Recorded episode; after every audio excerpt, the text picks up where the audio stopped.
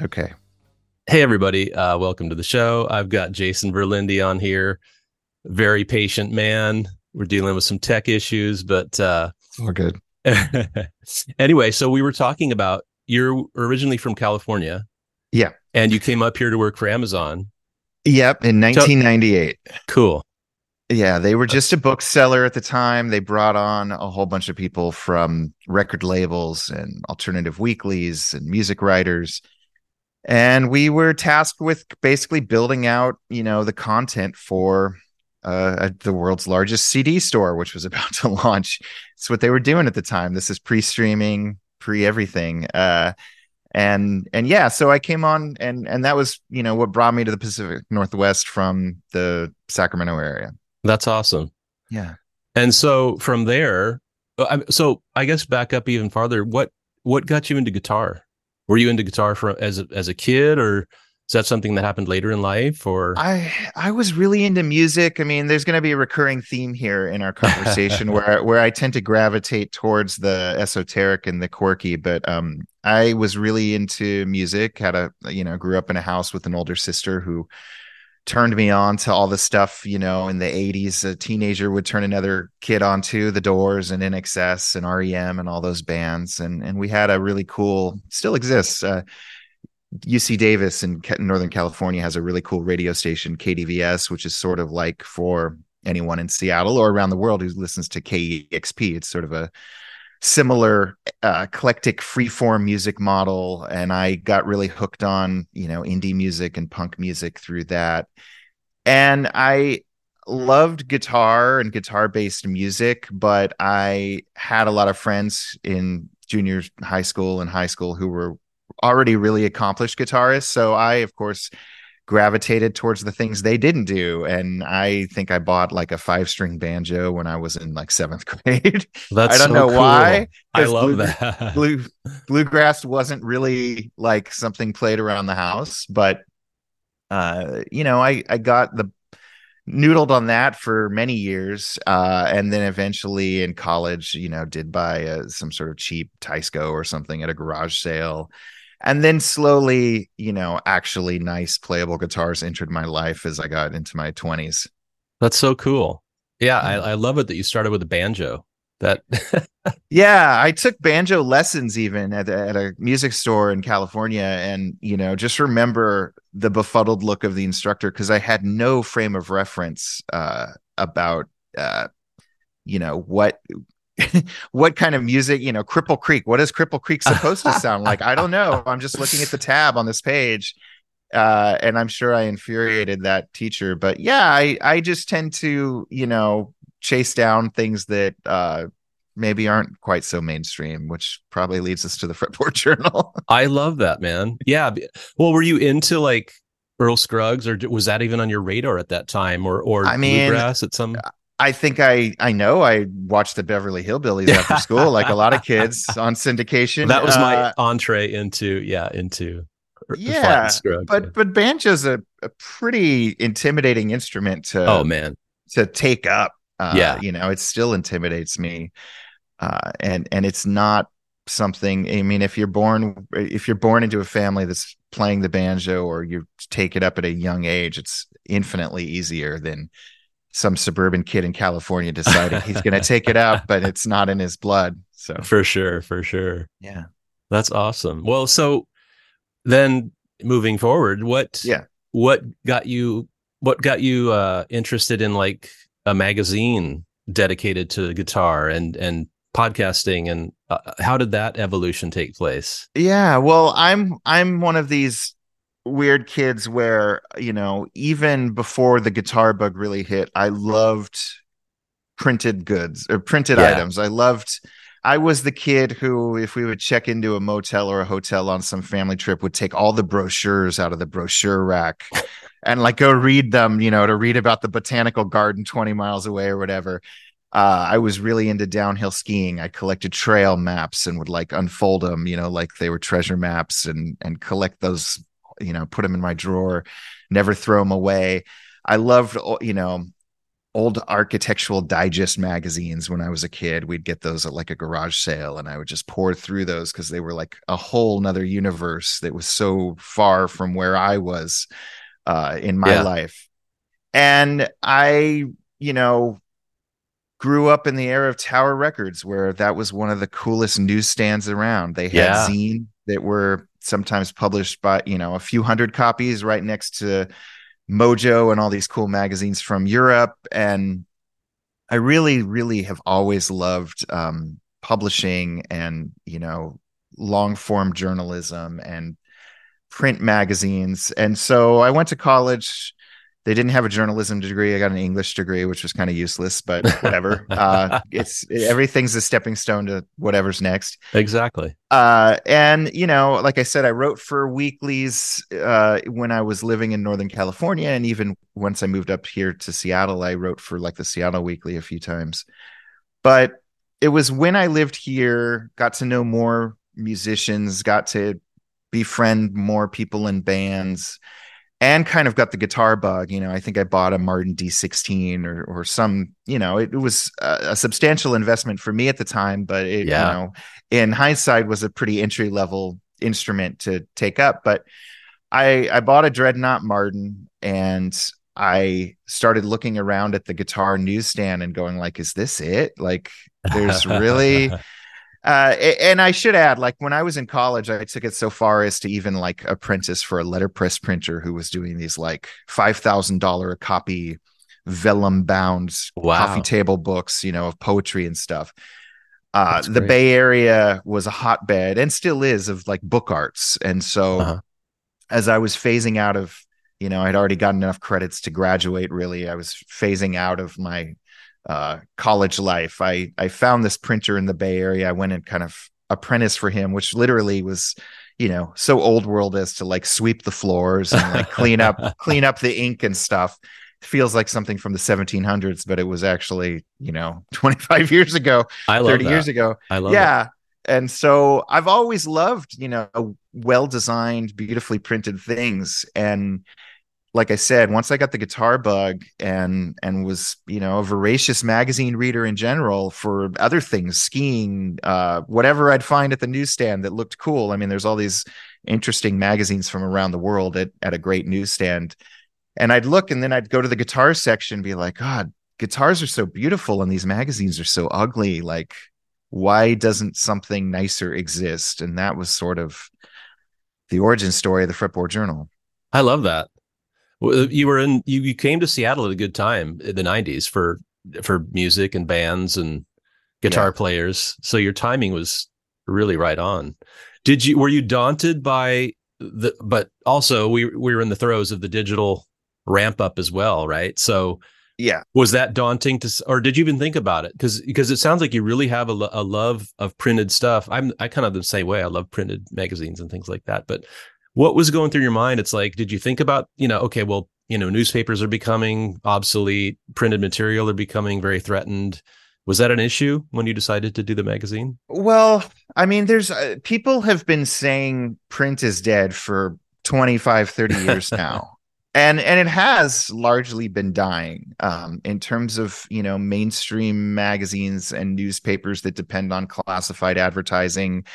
Uh, you know the phone book. I mean, there's all these instances where things are just infinitely better online. yeah Uh, but I've always gravitated towards these magazines that you would never throw away. Um, you know, and and the the magazine that inspired the Fretboard Journal the most was one for surfing called the Surfers Journal. They're in their 30th year or beyond, uh, and they c- have created this quarterly coffee table magazine, very much like what guitarists see in the Fretboard Journal about surf culture. They'd go historical pieces on old surfboard shapers, uh, photo essays on waves in the South Pacific, like anything surf related, they would document. And they've been doing it issue after issue with like the highest standards for decades now. And I looked at that and I thought, wow, you know, like if surfing can have this, why can't musical instruments? And I reached out to them when I was still working at Amazon and asked them for some advice and actually ended up going to California for one afternoon to Southern California to go meet them and and kind of like glean as many tips as I could from them. This was while I still had a job and still had the idea of like, hey, I could just be a corporate stiff for the rest of my life, or I could start this project. And it was inspiring to go down there. And yeah, I mean, I I feel like you know that is the challenge for all print publishers today is how can we make something relevant that is um, indispensable and not replaceable by whatever we're going to see on our phone or whatever we're going to see on our laptop screen in the case of what i do you know we we publish articles that are sometimes five six that seven thousand words long we publish these beautiful photographs that we commission of artists instruments or craftspeople's workshops I have yet to find anything, uh, YouTube in 4K, any app on my iPhone, uh, yeah, any yeah. website, even the most well funded one that feels and reads as well as flipping through the printed page. Yeah. Might and, change, but for now, I still am on it.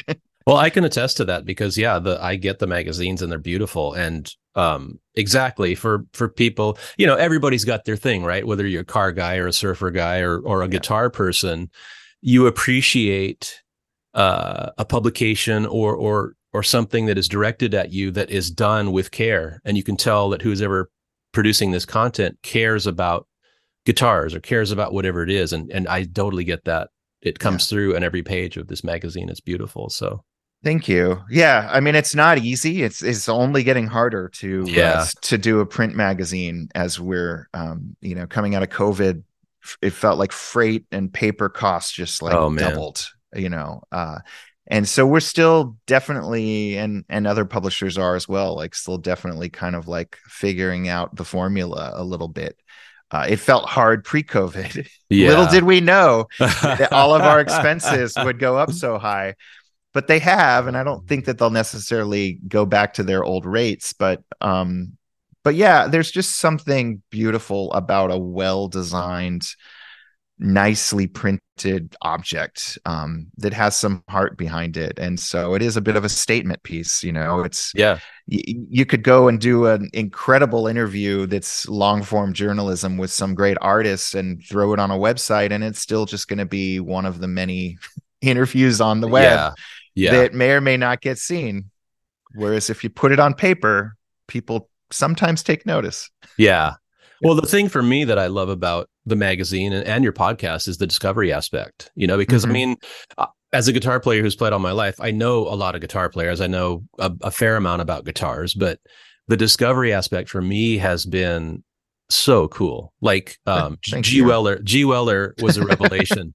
Dude, I listened to that podcast that that part of it the story behind it is hilarious or not hilarious but just interesting and fascinating you know but between the label guy and g. Weller.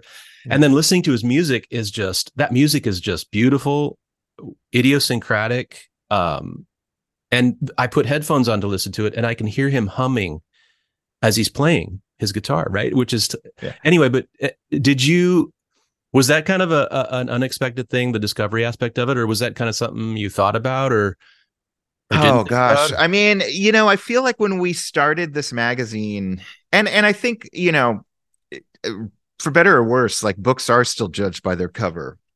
when we started this magazine, you know, David Grisman, the mandolin hero of the world, uh, who's based here in Washington State, we put him on the cover. Uh, honestly, it was an interview with a well-known musician that we knew we could get. It was yeah. like a friend of a friend situation. Uh-huh. We were starting a magazine from scratch. We had no reputation amongst publicists or record labels or anything.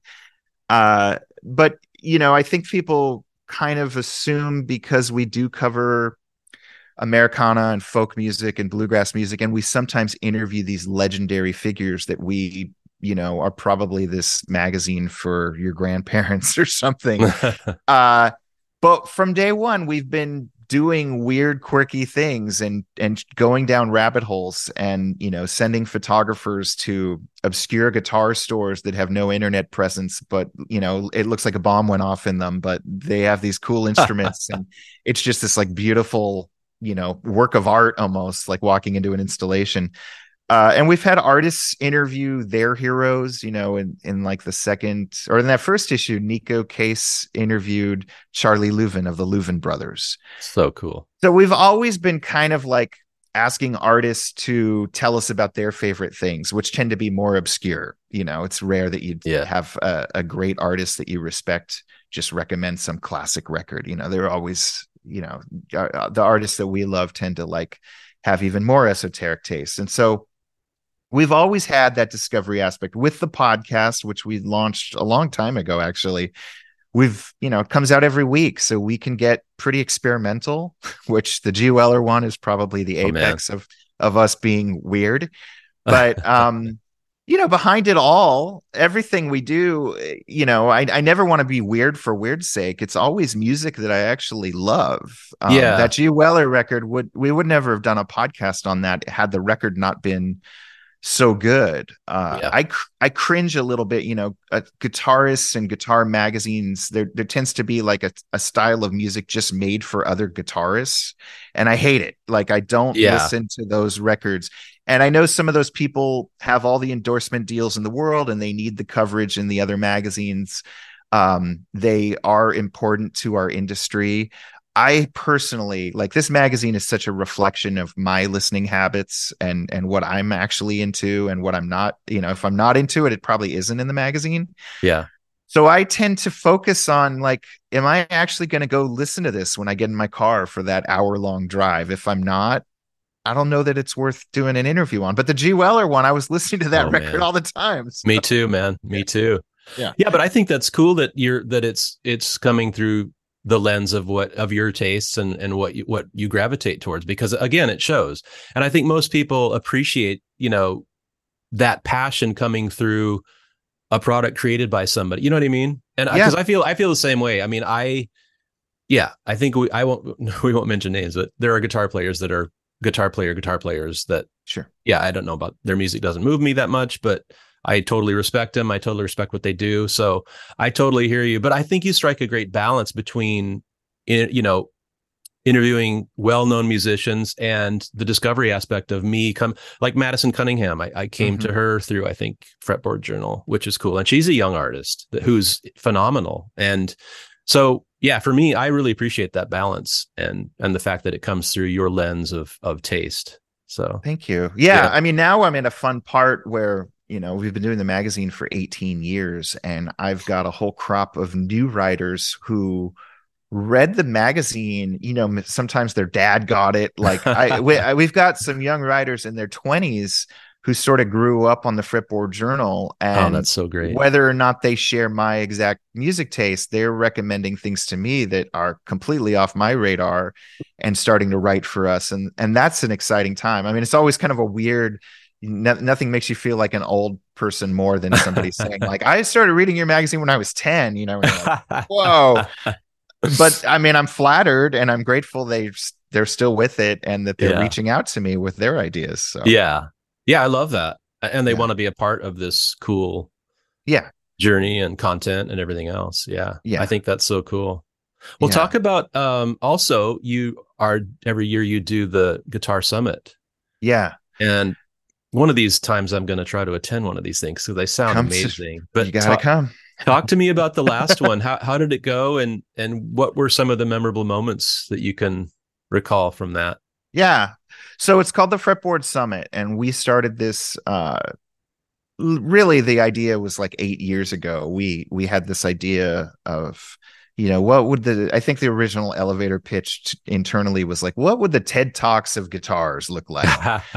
uh, and I think I, I don't even remember how that came to be, but may, maybe I saw a TED Talk with the guitarist and thought, oh, this could be so much better. I don't remember uh-huh. but uh you know the the idea was uh if you're a guitarist and you've you know a lot of these a lot of guitarists love buying guitars and there's all these shows catering to them you know buy vin- vintage instruments uh, uh weekends or luthery showcases there's all those kinds of shows but there's never been a show where you know industry legends and great musicians can maybe share their story, help you get inspired. Maybe there's great concerts, maybe there's cool all-star jams. Like there's never really been uh, an insider-ish weekend like that.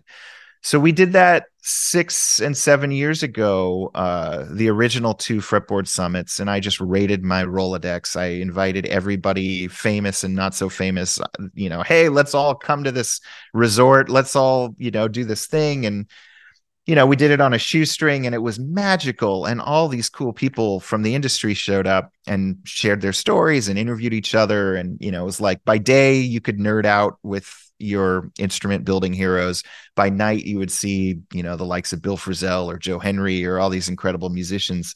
Oh man, uh, David Crosby showed up to the first one. I mean, that was that was a a pretty awesome surprise. Uh, we did these and and then after two of them it was like wow these make no money. You know these are these take up months of work. Yeah. And, and where's it going to go? Like what what are we going to do with this? And so we kind of scrapped the idea as you know one of many great ideas that just wasn't ready for prime time. And then two, three years ago, it was like in the middle of COVID, uh, this incredible institution in Chicago, the Old Town School of Folk Music, reached out to me and they wanted to host it. Uh, oh. And there we have a turnkey facility with two stages, dozens of classrooms, all the SM57s you would ever need, all the mic stands and guitar stands, a great staff that lives and breathes guitars. So um, cool. And so to not have to reinvent the wheel and try to turn a hotel or a convention center into a guitar gathering uh, every year is huge. And so we've been able to do it you know we're going to do it every year there now. We've we've you know we're happy with the performance of it. They're happy with the performance of it. We just did one in august uh, at old town and uh, it, it was incredible. Uh, tommy emmanuel performed. Bill frisell led a guitar orchestra that anyone oh, could join in. Uh, we had josh scott of jhs pedals host a kind of iron chef spoof game show where we had two people try to build a fuzz pedal in an hour with a pantry full of ingredients. Uh, you know, Jorma Kaukonen from Hot Tuna was there. Jeff Parker, uh, t- Jake Eddy, a blue, an incredible rising bluegrass talent. Uh, it was a super cool weekend where we created a lot of content that we'll be sharing on the Fretboard Journal podcast and some videos nice. that we'll be sharing on our YouTube channel but mostly it was like where 500 hardcore fretboard journal readers and guitar fanatics could hang out with each other for a weekend. We had 50 builders of high-end guitars showcasing their wares, a lot of guitars traded hands, which is always great to hear. And yeah, you you kind of show up at Old Town it's like a Thursday, Friday, Saturday thing. You show up at like 10 a.m. and you don't really leave until like midnight. Wow. uh, you don't, you know, there's restaurants and cafes within like uh-huh. 100 yards that you can go grab a bite to eat at. Um, but yeah, you're you're kind of just immersing yourself in the the world of the Fretboard Journal for three days. That's amazing. Uh, it's pretty it's pretty cool and unique and inspiring to you know we celebrate a lot of these people in our pages and on our podcast week after week but to see them all in person and not at you know like a NAMM trade show where everybody's distracted and trying to do something else. Yeah. To, it, it's like throwing a giant dinner party or family reunion and anyone can come. It's it's really cool uh you know uh and, and it's so cool to meet fellow podcasters and you know musicians bring their musician friends along and and the talent is just through the roof although you don't even need to touch your guitar to really have a great weekend the whole yeah the whole time and yeah. is this the first year in that facility this or... is the second year oh, so okay. the we did it in 2022 and that was still kind of coming out of covid where we didn't really know about capacity how how many people is too many people whatever. Right. This year felt like we we had the right amount of people. It actually sold out which was huge. Um the, the shows at night like those theaters were packed. That's so cool. and uh yeah yeah it's it's it's a fun thing to it's fun to have a little annual gathering that you can look forward to. Oh man. Yeah. Yeah well and it, like you said it, i think it's cool that they the people at that facility saw the value in what you do mm-hmm. and wanted to be a part of that and wanted to help facilitate that. Again, I, I th- you know, I just really appreciate that now more than ever when people, individuals or you know agencies or whatever it is appreciate art and appreciate creating content like this that you know is is tough to make go because of the financial part of it you know but they yeah. see the value in it and they want to they want to make it happen somehow. So I, that's another reason i just appreciate what you do too is because i you know i'm the kind of guy that just appreciates whatever it is whether i'm buying a, a physical item or music i appreciate knowing that the person behind that gives a shit. You know what i mean? Totally. And I yeah. yeah. And and i you know i run a very small operation. I'm kind of a one man band with a bunch of helpers here at yeah. our seattle office to to work with a team of passionate people who are all you know super hardworking and super knowledgeable in chicago has been super invigorating for me. Uh, it's great to be a sole proprietor of a business and if you can make it work i recommend it to everybody but there's also something to be said for working in a larger team setting yeah. and and being uh, you know getting people's ideas bouncing ideas off of other people um really creating something from nothing. And so they you know they they love the summit because it brings in you know several hundred people from outside the chicago area yep. who learn about the cool stuff they're doing all year long. I mean the, the old town school of folk music is this incredible nonprofit institution that has great concerts 300 days of the year uh, dozens of classrooms everything from contra dancing to you know old time fiddle like everything in between. Uh, so many great bands and great artists have come out of there. Noam Pikelny of the punch brothers you know was one of their many alums that went on to greatness.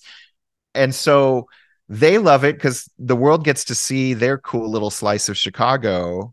I love it because I, love working with them, and it's a great city to do something like this in, and a great facility. Yeah, and uh, and most of the people attending, I think, uh, like I said, aren't from the Chicago area, and they're like, "Wow, why don't I come here all the time? Like this is such a great city." Uh, so yeah, I mean, I uh, before they reached out, I had no, you know, I like some bands from Chicago. I'd interviewed Wilco, but I I had not had a great deep Chicago, you know, background. Yeah. I, I, didn't have a lot of connections there, but now I feel like I do. That's awesome. Yeah, and yeah. I have I haven't been to Chicago either, but I hear it is a really cool town, and so it I is. need I need to get there. I think the next Fretboard Journal has my name on it, so yeah, the next Fretboard Summit. Third yeah. third weekend of in August, basically yeah. every year. Nice. So yeah, we got we're we're starting to slowly think about uh what's going on for 2024. Oh, that's that's great, man. Yeah. Well, yeah. so another revelation for me is the um, Truth About Vintage Amps podcast yeah. that I can't stop listening to. Oh, tell me, you. tell me about how that came about. Well, this is a long story. I mean, I'll try to keep it short. But, yeah, you no know, a, as part of my uh, love for quirkiness, love for the esoteric, when I was living in California, we're talking the mid 90s now, uh, you know, I got into or I, or I didn't get into that's giving me too much credit. I thought it would be cool to own an old tube hi-fi. Nice. Like an old stereo receiver, like a Dynaco or something from the 60s that glowed. And, you know, I knew a McIntosh was like way out of my price range. But uh, all of my musician friends in California pointed me to uh, an individual named Skip Simmons, who was uh, and still is a guitar amplifier technician and uh, a, a one of a kind character. At the time, he was a drawbridge operator in the Sacramento Delta. I love that. And you would go visit him at his drawbridge shack, and uh, the bridge barely ever moved. Too, it was like the least used bridge in all of California. So he had a lot of downtime in the shack, and he had a whole soldering station and a bunch of old hi-fis and guitar amps that he was fixing and he was just one of these many characters that I've met along the way where you're like this guy's incredible. Yeah. He's got stories, he's a little bit of a curmudgeon, but he's also hilarious. He's got a heart of gold, you know, all the all the adjectives. Skip has them all. And you're in a drawbridge shack talking to this guy while he's soldering. So I've, you know, Skip and I were friends, uh, you know, acquaintances, whatever, from the mid '90s. And when the Fretboard Journal started, he, you know, supported us with an ad or two, and you know, he always he'd he's written for other i think he wrote for vintage guitar magazine for a while. Like he he's always had this sort of idea of like well why don't we do a write-in column where people could write in questions about their amps and you know i'll respond. And a the fretboard journal tends not to do that kind of right content we try to come up with stories that you'd refer back to again and again and less of the like how to stuff uh also the other issue with the fretboard journal is you know we come out four times a year so we have this long long lead time so oh, if yeah, you yeah. actually wrote to skip right. with an amp on the fritz you might get your response a year later you know re- really by the time it got designed and right. laid out and everything so i kept telling skip like yeah i don't you know i love you but i don't think that's going to work and i forget when it was five years ago I finally had him. We ha- we did a story on him in the magazine, and then I thought, you know, this would be a good time to have him on the podcast, and maybe just to make it fun. In addition to telling his story, we could have people write in with tube amp questions, uh, or yeah, I think it was all written right in at that point. Uh-huh. And so that exists. That's one of the Fretboard Journal podcasts. And Skip was such a natural at kind of like demystifying the world of tube yeah. amps that I was like, holy crap, you need your own podcast. Uh, this was not something that was really planned all that well ahead of time. It was there was no master plan for how many episodes we do, but um, and I certainly had no idea, and Skip didn't because Skip. I don't know that he's ever listened to a podcast ever, let alone you know tried to emulate the greats or anything. Right but Skip's just a natural at it. And so the, you know, we launched, I forget, four or five years ago, the, the Truth About Vintage Amps podcast is the one you're referring to. And yeah. I'm sort of the straight man, Andy Richter, Ed McMahon of the equation. I read the questions to Skip or play them and produce the show. And Skip holds court and pontificates and answers people's questions on tube amps. And some of them are insanely nerdy to the point where I'm yeah. mispronouncing every electronics term imaginable.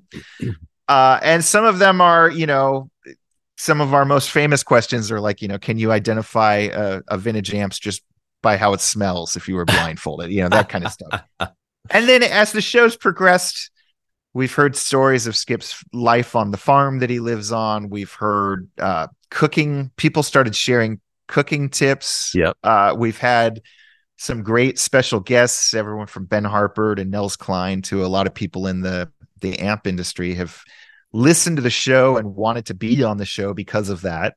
That's so cool. Which is super flattering.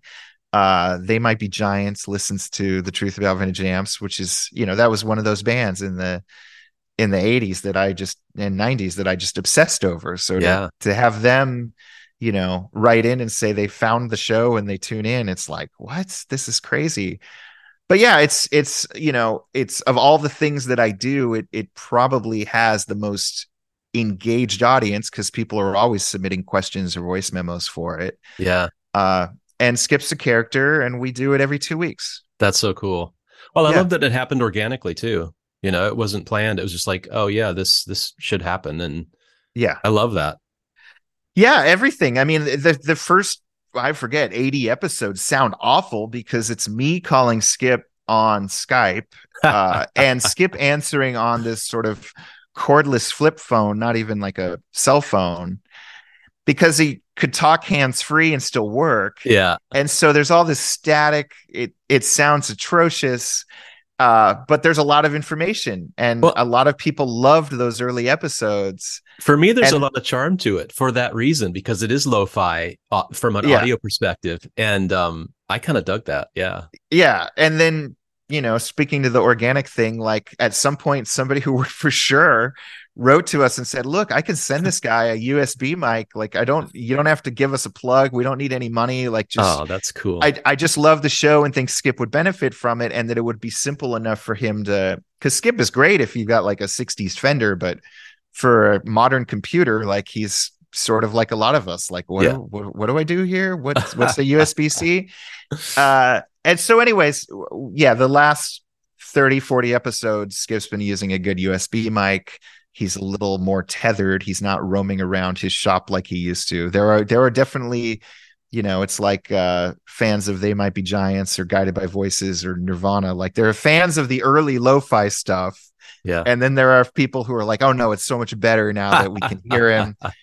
uh there are factions but what are you gonna do? That's funny. Well i i love it all but i did i it does hold a certain charm for me. And that's another thing i love about podcasting too is it's like it, we're it's kind of the wild west still and everybody's yeah. just kind of you know it evolves as everybody evolves and i love that. And the thing for me was weird was his voice i could hear his voice more clearly with the the the better audio so it's he almost sounded like a different person but it was so fascinating to me but yeah it was a it was that. a Wizard of Oz colorized moment or something. yeah, exactly. A bunch of people are like, "What?"